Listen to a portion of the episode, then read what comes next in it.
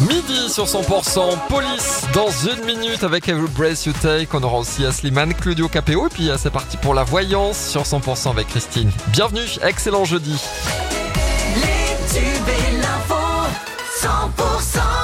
Avant police, l'info en région sur 100%, c'est avec le retour de la rédaction et de Cécile Gabot. Bonjour Cécile.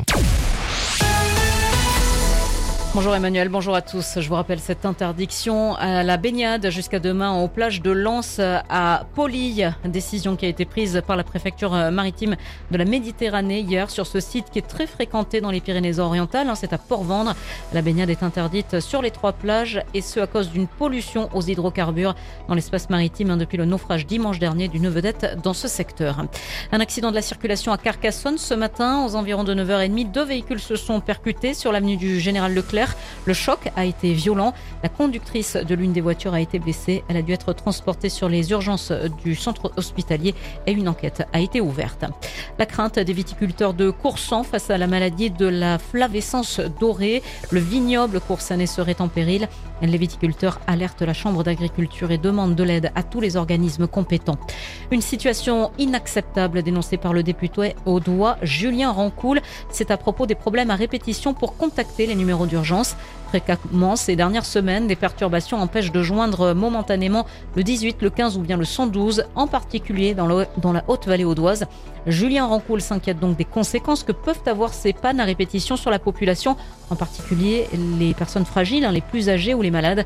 Et il vient d'interpeller le gouvernement sur la situation. On l'écoute. Je leur ai demandé s'ils prévoyaient un plan d'action euh, pour euh, stabiliser les réseaux dans la ruralité, notamment sur la Haute-Vallée de l'Aude et le pays de Sceaux, parce qu'on a sur ces secteurs-là des coupures plus fréquentes que dans des secteurs plus urbanisés. Je demande s'ils euh, comptent également mettre en place une plateforme pour les élus locaux et les maires ne savent pas vraiment auprès de qui se tourner parce qu'ils n'ont pas d'interlocuteur direct pour euh, venir de ces pannes, alerter sur ces pannes et suivre la résolution de ces pannes en direct.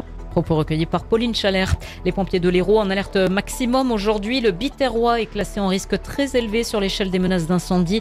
L'ouest du département ainsi que les hauts cantons sont quant à eux classés en risque élevé, notamment sur le Caroux. Du rugby à Béziers ce soir avec un match de préparation entre le Stade toulousain et Montpellier. Et il y aura également un match entre Béziers et Carcassonne à 18h30 et ça se passe au stade Raoul Barrère. Le reste de l'actualité, les premières constatations des gendarmes montrent que le gîte dans lequel 11 personnes sont mortes dans un incendie dans le Haut-Rhin ne respectait pas les normes de sécurité. La garde à vue des trois policiers entendus dans le cadre de l'enquête sur la mort de Mohamed a pris fin ce matin. Ils ont été déférés auprès du parquet. Mardi, cinq policiers du RAID avaient été placés en garde à vue dans le cadre de l'enquête pour déterminer les circonstances de la mort de Mohamed lors des émeutes dans la cité phocéenne. Et puis le bilan est lourd à Hawaï. Les autorités locales indiquent qu'au moins 36 personnes ont trouvé la mort dans le comté de Maui. L'actualité continue. Prochain rendez-vous sur 100%, c'est tout à l'heure à midi et demi.